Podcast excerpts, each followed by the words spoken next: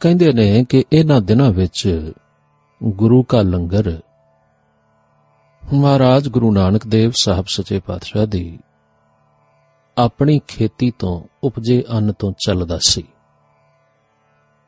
ਇੱਕ ਵਾਰ ਦੀ ਗੱਲ ਏ, ਲਗਾਤਾਰ ਮੀਂਹ ਪੈਂਦਾ ਰਿਹਾ, ਜਲਥਲ ਹੋ ਗਿਆ। ਤਿੰਨ ਦਿਨ ਮੀਂਹ ਬੰਦ ਨਾ ਹੋਇਆ ਤੇ ਲੰਗਰ ਪੱਕ ਨਾ ਸਕਿਆ। ਨਾ ਸੁੱਕੀਆਂ ਲੱਕੜਾਂ ਆ ਸਕਣ, ਨਾ ਅੰਨ ਪੀਸਿਆ ਜਾ ਸਕੇ, ਤੇ ਲੰਗਰ ਦੇ ਕੋਠੇ ਵੀ ਪਾਣੀ ਨਾਲ ਚੋਣ ਲੱਗ ਪਏ। ਸੰਗਤ ਬੜੀ ਆਈ ਹੋਈ ਸੀ। ਧਰਮਸ਼ਾਲਾ ਭੀੜ ਨਾਲ ਭਰ ਗਈ। ਸਾਰਿਆਂ ਨੂੰ ਭੁੱਖ ਦਾ ਦੁੱਖ ਚਲਦਿਆਂ ਵੇਖ ਕੇ ਸ੍ਰੀ ਗੁਰੂ ਜੀ ਨੇ ਆਪਣੇ ਆਤਮ ਬਲ ਨੂੰ ਵਰਤਿਆ।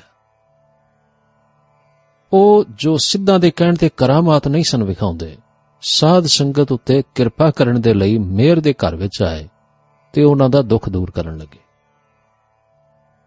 ਅਤੇ ਬਾਬਾ ਸ੍ਰੀ ਚੰਦ ਜੀ ਨੂੰ ਸ੍ਰੀ ਸਤਿਗੁਰੂ ਮਹਾਰਾਜ ਗੁਰੂ ਨਾਨਕ ਦੇਵ ਜੀ ਨੇ ਆਖਿਆ, ਜਾਓ ਬੇਟਾ, ਬ੍ਰਿਛਾਂ ਤੇ ਚੜ ਕੇ ਹਲੂਣ, ਤਾਂ ਕਿ ਭੋਜਨ ਡਿੱਗੇ ਤੇ ਸੰਗਤ ਛਕੇ। ਬਾਬਾ ਸ੍ਰੀ ਚੰਦ ਜੀ ਕਹਿਣ ਲੱਗੇ ਬੂਟਿਆਂ ਨਾਲ ਭੋਜਨ ਕੌਣ ਟੰਗਿਆ? ਜਿਹੜਾ ਹਲੂਣਿਆਂ ਡਿੱਗੇਗਾ। ਅੱਗੇ ਕਦੇ ਕਿਸੇ ਅਵਤਾਰ ਦੇ ਸਮੇਂ ਐਸਾ ਨਹੀਂ ਹੋਇਆ। ਮੈਂ ਨਹੀਂ ਜਾਂਦਾ। ਕਿਉਂਕਿ ਜੇ ਇਸ ਤਰ੍ਹਾਂ ਨਾ ਹੋਇਆ, ਤਾਂ ਦੁਨੀਆ ਮੈਨੂੰ ਹੱਸੇਗੀ। ਇਹ ਸੁਣ ਕੇ ਸ੍ਰੀ ਗੁਰੂ ਨਾਨਕ ਦੇਵ ਜੀ ਮਹਾਰਾਜ ਨੇ ਆਪਣੇ ਛੋਟੇ ਪੁੱਤਰ ਬਾਬਾ ਲਖਮੀ ਚੰਦ ਨੂੰ ਆਖਿਆ। ਤੇ ਉਹਨਾਂ ਦਾ ਵੀ ਇਹੋ ਜਿਹਾ ਹੀ ਜਵਾਬ ਸੀ। ਤਦ ਸਤਿਗੁਰੂ ਨੇ ਬਾਬਾ ਲਹਿਣਾ ਜੀ ਨੂੰ ਆਖਿਆ ਲੈਣਿਆ ਬਈ ਤੂੰ ਲੈਣੇਦਾਰ ਹੈ। ਉਠ ਸੰਗਤ ਨੂੰ ਆਪਣੇ ਮਗਰ ਲੈ ਜਾ ਤੇ ਬਾਹਰ ਬ੍ਰਿਛਾਂ ਤੇ ਚੜ ਕੇ ਜ਼ਰਾ ਝੰਜੋੜ, ਵੇਖ ਕਰਤਾਰ ਦੀ ਕਿਰਪਾ ਨਾਲ ਸਾਰਿਆਂ ਨੂੰ ਭੋਜਨ ਮਿਲੇਗਾ। ਹੁਕਮ ਪਾ ਕੇ ਆਪ ਛੇਤੀ ਨਾਲ ਉੱਠੇ। ਕੱਪੜਿਆਂ ਦੀ ਸੰਭਾਲ ਨਾ ਰਹੀ, ਜੋ ਹੁਕਮ ਹੋਇਆ ਸੀ, ਉਹ ਜਾ ਕੇ ਕਮਾਇਆ ਤੇ ਸਾਈਂ ਦੀ ਮਿਹਰ ਨਾਲ ਸਦਾ ਸੱਚ ਦੇ ਤਖਤ ਉੱਤੇ ਬੈਠੇ ਸ੍ਰੀ ਗੁਰੂ ਨਾਨਕ ਦੇਵ ਜੀ ਮਹਾਰਾਜ ਦਾ ਵਾਕ ਸਤ ਹੋਇਆ। ਜੋ ਰਸਨਾ ਕਦੇ ਝੂਠ ਨਹੀਂ ਬੋਲਦੀ, ਉਸ ਦਾ ਕਿਆ ਝੂਠ ਹੋ ਨਹੀਂ ਸਕਦਾ। ਮਠਿਆਈਆਂ ਡਿੱਗੀਆਂ ਤੇ ਸੰਗਤ ਤ੍ਰਿਪਤ ਹੋਈ। ਇਹ ਹੁਕਮ ਮੰਨ ਕੇ ਬਾਬਾ ਲਹਿਣਾ ਜੀ ਵਾਪਸ ਆਣ ਮੁੜੇ। ਧਰਮਸ਼ਾਲਾ ਆ ਕੇ ਗੁਰੂ ਜੀ ਦੇ ਚਰਨਾਂ ਤੇ ਮੱਥਾ ਟੇਕਿਆ। ਮਗਰੇ ਸੰਗਤ ਆ ਗਈ ਅਤੇ ਸ੍ਰੀ ਗੁਰੂ ਨਾਨਕ ਦੇਵ ਜੀ ਮਹਾਰਾਜ ਦੀ ਆਤਮ ਸਤਿਆ ਦੀ ਉਹ ਸ਼ਕਤੀ ਜਿਹੜੀ ਆਤਮ ਮੰਡਲ ਦੇ ਜ਼ਰੀਏ ਕੰਮ ਕਰ ਲੈਂਦੀ ਏ, ਅੱਜ ਸ੍ਰੀ ਲਹਿਣਾ ਜੀ ਵਿੱਚ ਪ੍ਰਵੇਸ਼ ਕਰ ਗਈ। ਅੱਜ ਹੀ ਇਸ ਤਰ੍ਹਾਂ ਸਮਝੋ ਕਿ ਗੁਰੂ ਜੀ ਨੇ ਉਸ ਆਉਣ ਵਾਲੇ ਸਮੇਂ ਦੀ ਹੋਣੀ ਨੂੰ ਬੰਨ ਦਿੱਤਾ ਕਿ ਅੱਗੇ ਅੱਗੇ ਸ੍ਰੀ ਲੈਣਾ ਜੀ ਜਾ ਰਹੇ ਨੇ ਤੇ ਮਗਰ ਮਗਰ ਸੰਗਤ ਹੈ। ਉਹ ਦਾਨ ਦਿੰਦੇ ਨੇ ਤੇ ਸੰਗਤ ਦਾਨ ਲੈਂਦੀ ਹੈ। ਗੁਰੂ ਨਾਨਕ ਦੇਵ ਜੀ ਮਹਾਰਾਜ ਦੇ ਕੌਤਕ ਬੜੇ ਅਚਰਜ ਨੇ। ਉਹ ਸਵਾ ਪਹਿਰ ਰਾਤ ਰਹਿੰਦੀ ਰਾਵੀ ਦਰਿਆ ਵਿੱਚ ਜਾ ਖਲੋਂਦੇ।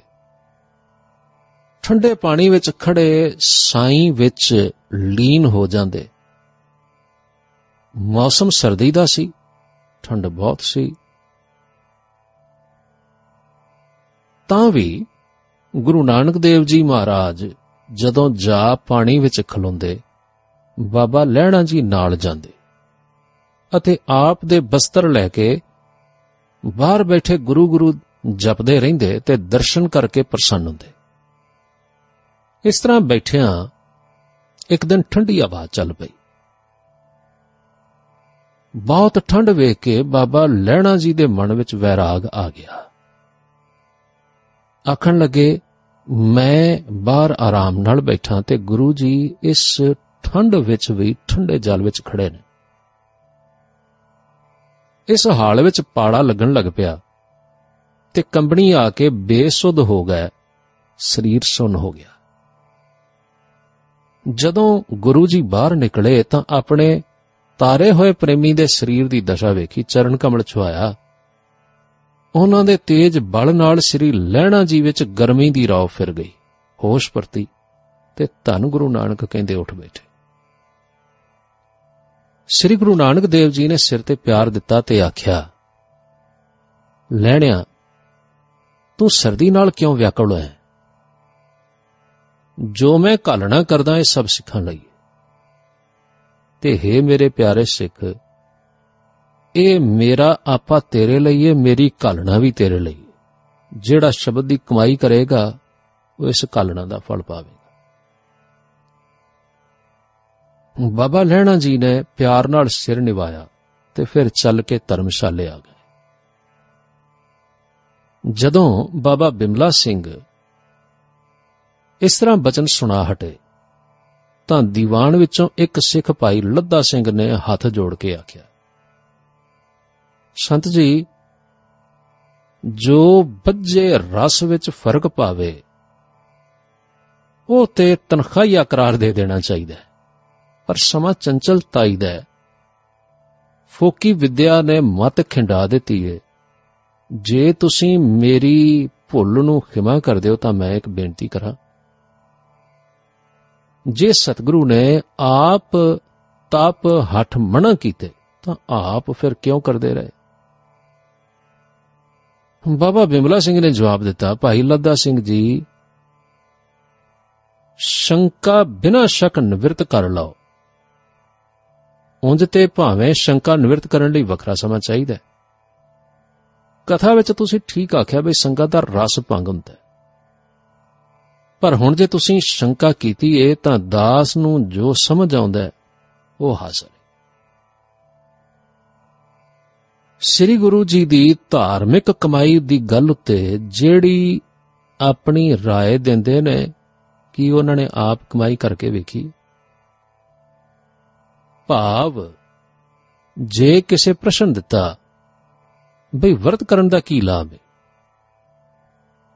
ਤਾਂ ਗੁਰੂ ਨਾਨਕ ਦੇਵ ਜੀ ਵਰਤ ਦੇ ਆਪਣੇ ਕੀਤੇ ਤਜਰਬੇ ਤੋਂ ਉੱਤਰ ਦਿੰਦੇ ਸਨ। ਇਸ ਲਈ ਆਪ ਨੇ ਤਪ, ਹੱਠ, ਜੋਗ, ਬ੍ਰਤ ਸਾਰੇ ਕੀਤੇ ਹੋਏ ਸਨ। ਦੂਜੀ ਬਾਤ, ਸੰਗਤ ਬਹੁਤ ਆਉਂਦੀ ਹੈ ਜਿੱਥੇ ਭੀੜੀ ਇਕੱਠੀ ਹੋਵੇ, ਉੱਥੇ ਭਾਈਚਾਰਕ ਗੱਲਾਂ ਸ਼ੁਰੂ ਹੋ ਜਾਂਦੀਆਂ ਨੇ। ਤੁਸੀਂ ਵੇਖੋ, ਜਿੱਥੇ ਕੋਈ ਸੰਤ ਹੈ ਤੇ ਲੋਕੀ ਇਕੱਠੇ ਹੁੰਦੇ ਨੇ, ਭਾਵੇਂ ਸੰਤ ਭੜਾ ਵੀ ਹੋਵੇ, ਅਕਸਰ ਸਾਰੇ ਲੋਕ ਤੇ ਉੱਥੇ ਭਲਾਈ ਕਰਨ ਲਈ ਨਹੀਂ ਨਾ ਇਕੱਠੇ ਹੋ ਰਹੇ।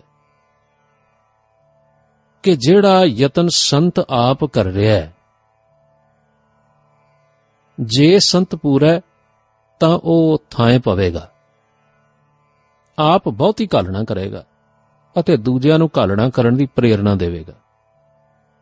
ਇਸ ਤਰ੍ਹਾਂ ਦੀ ਸਾਵਧਾਨਤਾ ਨਾਲ ਉਹ ਸੰਗਤ ਵਿੱਚ ਕਸਰ ਨਹੀਂ ਪੈਣ ਦੇਵੇਗਾ। ਆਲਸ ਦੂਰ ਕਰ ਦੇਵੇਗਾ, ਉਦਮ ਦੇਵੇਗਾ, ਸੰਗਤ ਦੇ ਮੇਲ ਨੂੰ ਮੇਲਾ ਜਾਂ ਪਰਚਾ ਜਾਂ ਭਾਈਚਾਰਕ ਤਵੱਲਕ ਪੈਦਾ ਕਰਨ ਲਈ ਇੱਕ ਇਕੱਠ ਨਾ ਬਣਨ ਦੇਵੇਗਾ।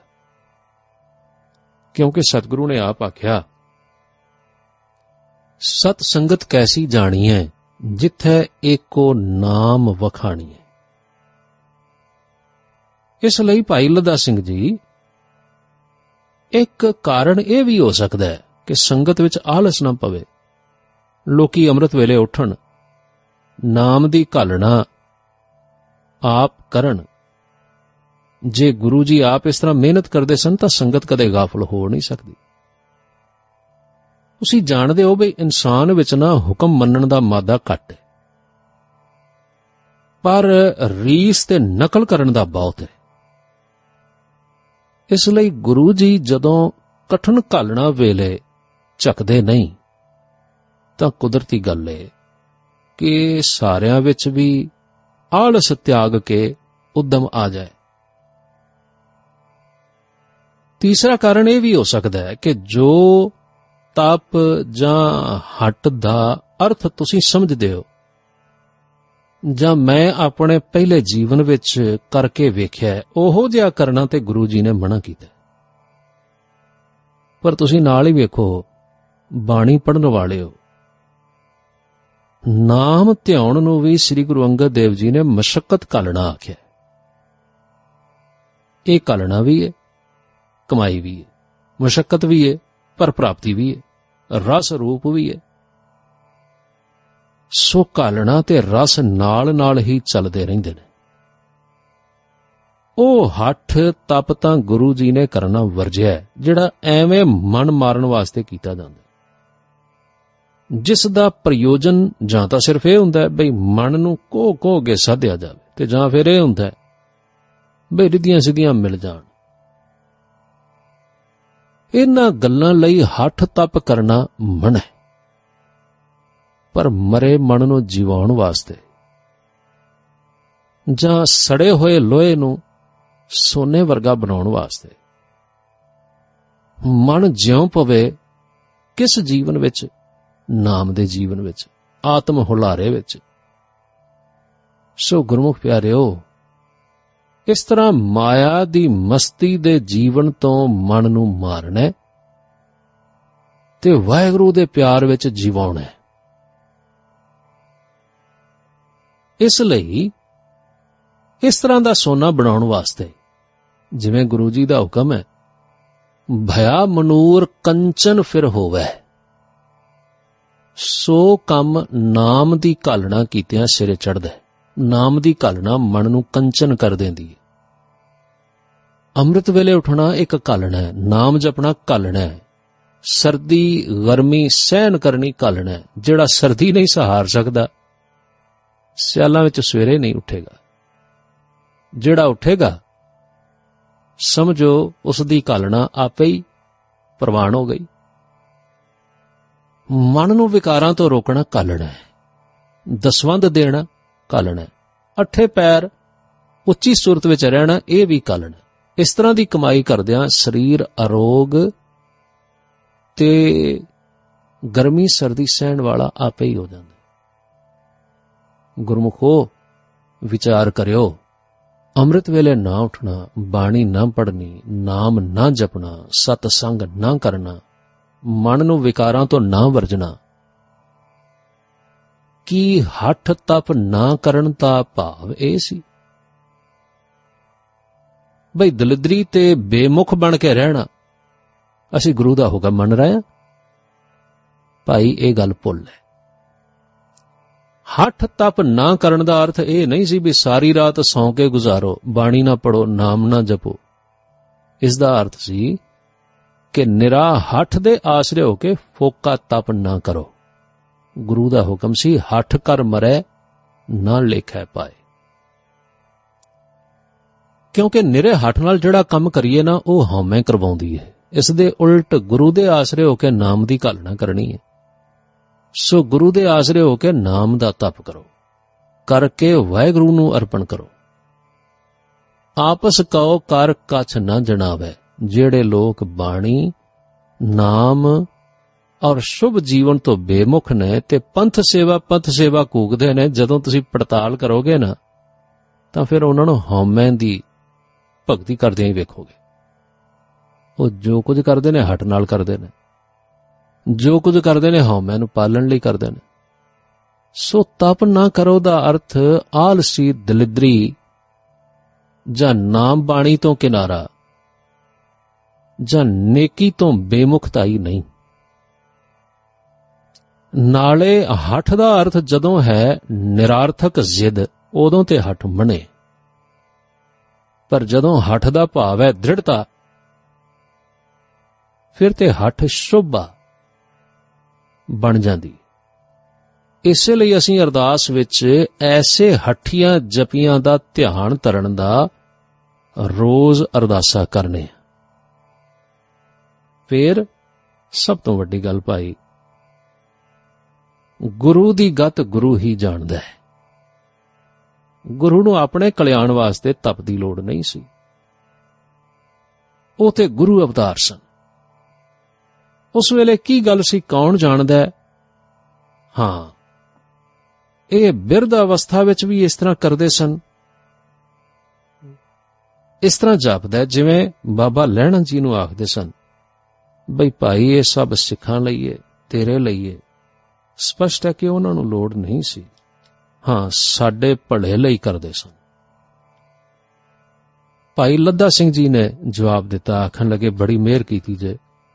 ਮੈਂ ਕੀਤੀ ਤੇ ਭੁੱਲੇ ਪਰ ਤੁਹਾਡੇ ਉੱਤਮ ਖਿਆਲ ਪ੍ਰਗਟ ਹੋ ਰਿਹਾ ਹੈ। ਸਾਡੇ ਵਰਗੇ ਕਈ ਹਮਾਤੜਾਂ ਦਾ ਭਲਾ ਹੋ ਗਿਆ। ਸਮਝ ਆ ਗਈ। ਕਿ ਗੁਰੂ ਨਾਨਕ ਦੇਵ ਮਹਾਰਾਜ ਸੱਚੇ ਪਾਤਸ਼ਾਹ ਨੇ ਸਾਡੇ ਵਰਗੇ ਨਿਕੰਮੇ ਲੋਕਾਂ ਤੋਂ ਆਪਣਾ ਆਪਾ ਵਾਰਿਆ ਤੇ ਸਾਰਾ ਕੁਝ ਸਾਡੇ ਲਈ ਕੀਤਾ। ਸੰਤ ਜੀ ਆਖਣ ਲੱਗੇ, ਅੱਛਾ ਭਾਈ, ਗੁਰੂ ਦੀ ਗਤ ਗੁਰੂ ਜਾਣੇ। ਅਸੀਂ ਤੇ ਹੁਕਮ ਕਮਾਉਣਾ ਹੈ। ਤੇ ਹੁਕਮ ਕੀ ਹੈ ਏਕੋ ਨਾਮ। ਸੋ ਫਿਰ ਸੁਣੋ। ਇੱਕ ਦਿਨ ਗੁਰੂ ਜੀ ਨੇ ਸਾਰੇ ਸਿੱਖਾਂ ਨੂੰ ਕਿਹਾ, ਬਈ ਸਾਰੇ ਜਣੇ ਹਲ ਵਾਓ ਤਾਂ ਕਿ ਕਣਕ ਪੈਦਾ ਹੋਵੇ। ਇਹ ਸੁਣ ਕੇ ਕਈ ਤੇ ਖਿਸਕ ਗਏ ਤੇ ਬਾਕੀ ਜਿਹੜੇ ਸਨ, ਉਹ ਲੱਗ ਪਏ। ਕੁਝ ਦਿਨਾਂ ਮਗਰੋਂ ਇਹਨਾਂ ਵਿੱਚੋਂ ਵੀ ਕਈ ਸਾਰੇ ਤੁਰ ਗਏ। ਹੁਕਮ ਹੋਇਆ, ਲੰਗਰ ਇੱਕ ਵੇਲੇ ਪੱਕੇ। ਸੋ ਸਾਰੀ ਦਿਹਾੜੀ ਹਲ ਵਾਹ ਕੇ ਅੱਠਾਂ ਪਹਿਰਾਂ ਬਾਅਦ ਰੋਟੀ ਮਿਲੇ ਤਾਂ ਕੌਣ ਟਿਕੇ। ਹੁਣ ਤੇ ਅੱਧਿਓਂ ਵੱਧ ਹੋਰ ਟੁਰ ਗਏ। ਲਓ, ਹੁਣ ਵੇਖੋ ਗੁਰੂ ਦੀ ਕਮਾਲ। ਗੁਰੂ ਵੇਖਦੇ ਨੇ ਬਈ ਸਿੱਖ ਨੇ, ਸ਼ਰਧਾ ਨਾਲ ਆਉਂਦੇ ਨੇ, ਪਰ ਗੁਰੂ ਜੀ ਭੀੜਾਂ ਹੀ ਇਕੱਠੀਆਂ ਨਹੀਂ ਸਨ ਕਰਦੇ।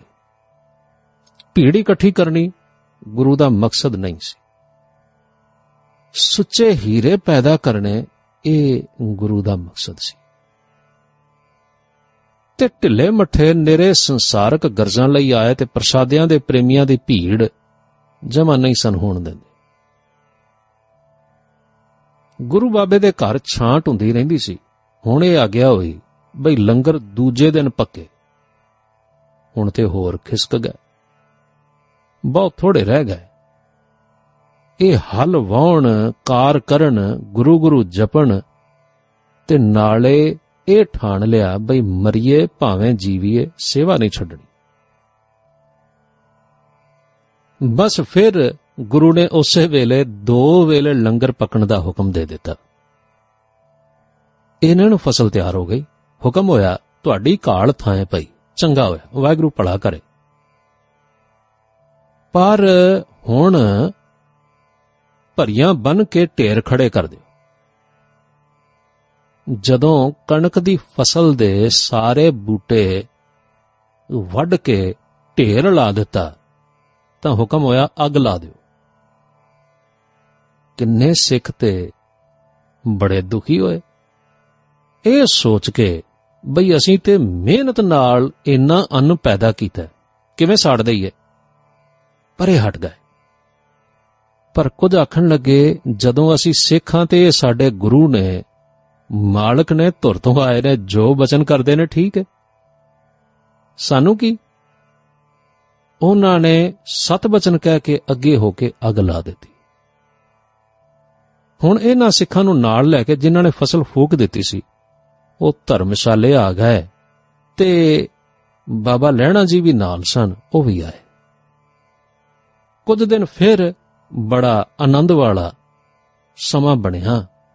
ਅੰਨ ਪੱਕੇ ਸਾਰੇ ਜਣੇ ਛਕਣ, ਗੁਰੂ ਜੀ ਵੀ ਛਕਣ ਤੇ ਮੇਰਾ ਹੋਣ। ਇੱਕ ਦਿਨ ਗੁਰੂ ਜੀ ਨੇ ਅਨੋਖਾ ਰੂਪ ਧਾਰਨ ਕਰ ਲਿਆ। ਇਹ ਵੇਖ ਕੇ ਸਾਰੇ ਪਿੱਛੇ ਹਟ ਗਏ ਤੇ ਅਸਚਰਜ ਹੋ ਕੇ ਆਖਣ ਵੀ ਇਹ ਕੀ ਪਾਣਾ ਵਰਤਿਆ। ਜਦੋਂ ਗੁਰੂ ਜੀ ਜੰਗਲ ਵੱਲ ਨੂੰ ਗਏ ਤਾਂ ਬਾਕੀ ਸਾਰੇ ਪਿੱਛੇ ਹਟ ਕੇ ਬਹਿ ਗਏ। ਪਰ ਬਾਬਾ ਲਹਿਣਾ ਜੀ ਨਾਲ ਹੀ ਰਹੇ। ਬੜੇ ਡੂੰਘੇ ਜੰਗਲ ਵਿੱਚ ਜਾ ਕੇ ਗੁਰੂ ਜੀ ਨੇ ਕਿਹਾ, ਪੁਰਖਾ, ਸਾਡੇ ਨਾਲ ਕਿਉਂ ਆਇਆ? ਸ੍ਰੀ ਲਹਿਣਾ ਜੀ ਕਹਿਣ ਲੱਗੇ, ਪਾਤਸ਼ਾਹ, ਮੈਂ ਤੁਹਾਡੇ ਤੋਂ ਬਿਨਾਂ ਕਿਵੇਂ ਰਹਿ ਸਕਣਾ ਆਪ ਨੇ ਜੋ ਸੰਗ ਆਰੰਭਿਆ ਗੁਰੂ ਜੀ ਬੋਲੇ, ਆਪ ਉਹ ਵਾਹਿਗੁਰੂ ਰੂਪ ਜੇ ਮਾਰੋ ਤਾਂ ਰਜ਼ਾ ਜੇ ਰੱਖੋ ਤਾਂ ਰਜ਼ਾ। ਜਮਾਲ ਵਿੱਚ ਦਿਸੋ ਤਾਂ ਮੇਰੇ ਧਨ ਭਾਗ ਤੇ ਜੇ ਜਲਾਲ ਵਿੱਚ ਆ ਕੇ ਤੇਜ ਧਾਰਨ ਕਰੋ ਤਾਂ ਮਿਹਰ ਕਰੋ ਮੈਂ ਡੋਲਾ ਨਾ। ਗੁਰੂ ਜੀ ਆਖਣ ਲੱਗੇ ਬਈ ਮੈਂ ਤੇ ਮਨ ਆਈ ਕਰ ਰਿਆਂ ਮਨੁੱਖ ਮੇਰੇ ਪਾਸ ਬੈਠੇ ਮੈਨੂੰ ਚੰਗੇ ਨਹੀਂ ਲੱਗਦੇ। ਜੇ ਤੂੰ ਮੇਰਾ ਹੁਕਮ ਮੰਨਣਾ ਹੈ, ਤਾਂ ਇਸੇ ਵੇਲੇ ਮੇਰੇ ਕੋਲੋਂ ਤੁਰ ਜਾ। ਬਾਬਾ ਲਹਿਣਾ ਜੀ ਨੇ ਸੁਣ ਕੇ ਚਰਨਾਂ ਤੇ ਸਿਰ ਧਰਿਆ। ਮਾਨੋ ਪਵਿੱਤਰ ਅਥਰੂਆਂ ਨਾਲ ਚਰਨਾਂ ਨੂੰ ਧੋ ਦਿੱਤਾ। ਹੱਥ ਜੋੜੇ ਤੇ ਪਿਛਲੇ ਪੈਰੀਂ ਹਟਦੇ ਹਟਦੇ ਦਰਸ਼ਨ ਕਰਦੇ, ਸੀਸ ਨਿਵਾਉਂਦੇ ਧੰਨ ਗੁਰੂ ਨਾਨਕ ਕਹਿੰਦੇ ਧਰਮਸ਼ਾਲਾ ਜਾ ਪਹੁੰਚੇ। ਅੱਗੋਂ ਸੰਗਤਾਂ ਨੇ ਪੁੱਛਿਆ, ਸੁਣਾਓ ਕਿਵੇਂ ਹੋਈ? ਜਵਾਬ ਮਿਲਿਆ, ਘਬਰਾਓ ਨਾ। ਗੁਰੂ ਜੀ ਵਾਹਿਗੁਰੂ ਰੂਪ ਨੇ, ਡੋਲੋ ਨਾ। ਗੁਰੂ ਗੁਰੂ ਹੀ ਹੈ। ਜੋ ਚਾਹੇ, ਸੋ ਕਰੇ। ਅਰਦਾਸ ਕਰੋ, ਬਈ ਅਸੀਂ ਨਾ ਡੋਲੀਏ ਤੇ ਸਾਨੂੰ ਸਿਦਕ ਦਾਨ ਮਿਲੇ। ਇੰਨੀ ਦੇਰ ਨੂੰ ਗੁਰੂ ਜੀ ਆ ਗਏ ਤੇ ਆਖਿਓ ਨੇ ਸਭ ਚਲੇ ਜਾਓ। ਸਿੱਖਾਂ ਨੇ ਬਚਨ ਕੀਤਾ, ਜੀ ਤੁਹਾਡੇ ਸਿੱਖਾਂ ਤਾਂ ਗੁਰੂ ਜੀ ਨੇ ਆਪਣੇ ਹੱਥ ਵਿੱਚ ਫੜਿਆ ਛੋਟਾ ਉਲਾਰਿਆ। ਇਹ ਵੇਖ ਕੇ ਕਿੰਨੇ ਸਿੱਖ ਭੱਜ ਪਏ। ਜਿਹੜੇ ਰਹਿ ਗਏ, ਗੁਰੂ ਜੀ ਨੇ ਉਹਨਾਂ ਨੂੰ ਕਿਹਾ, ਆਓ ਮੇਰੇ ਪਿੱਛੇ। ਇਹ ਕਹਿ ਕੇ ਫਿਰ ਜੰਗਲ ਵੱਲ ਨੂੰ ਤੁਰ ਪਏ। ਬੜੀ ਉਜਾੜ ਆਈ। ਤਾਂ ਆਪ ਕਹਿਣ ਲੱਗੇ, ਆਹ ਵੇਖੋ, ਇੱਕ ਮੁਰਦਾ ਪਿਆ ਹੈ। ਜੇ ਸਿੱਖੋ ਤਾਂ ਖਾਓ। ਨਹੀਂ ਤਾਂ ਜਾਓ। ਸਾਰੇ ਚਲੇ ਗਏ। ਇੱਕ ਬਾਬਾ ਲਹਿਣਾ ਜੀ ਹੀ ਰਹਿ ਗਏ। ਤਾਂ ਫਿਰ ਉਹਨਾਂ ਨੇ ਲਹਿਣਾ ਜੀ ਨੂੰ ਵੇਖ ਕੇ ਆਖਿਆ, ਲੈਣਿਆ, ਤੂੰ ਨਹੀਂ ਗਿਆ? ਲਹਿਣਾ ਜੀ ਬੋਲੇ। ਗੁਰੂ ਜੀ, ਅਸਮਾਨ, ਧਰਤੀ, ਜਲ, ਪਵਨ ਸਾਰੇ ਪਾਸੇ ਮੇਰਾ ਟਿਕਾਣਾ ਆਪ ਹੋ। ਤੇ ਮੈਂ ਕਿੱਥੇ ਜਾਵਾਂ? ਆਪ ਆਖਣ ਲੱਗੇ, ਅੱਛਾ, ਜੇ ਮੇਰਾ ਹੈ ਤੇ ਫਿਰ ਇਹ ਮੁਰਦਾ ਖਾ। ਪੁੱਛਣ ਲੱਗੇ, ਜੀ ਕਿਸ ਪਾਸਿਓਂ? ਸ਼ੁਰੂ ਕਰਾਂ। ਗੁਰੂ ਜੀ ਨੇ ਆਖਿਆ ਪੈਰਾਂ ਵੱਲੋਂ। ਜਦੋਂ ਬਾਬਾ ਲਹਿਣਾ ਜੀ ਨੇ ਚਾਦਰ ਉਠਾਈ ਤਾਂ ਹੇਠਾਂ ਮੁਰਦਾ ਨਹੀਂ ਕੜਾ ਪਿਆ ਸੀ।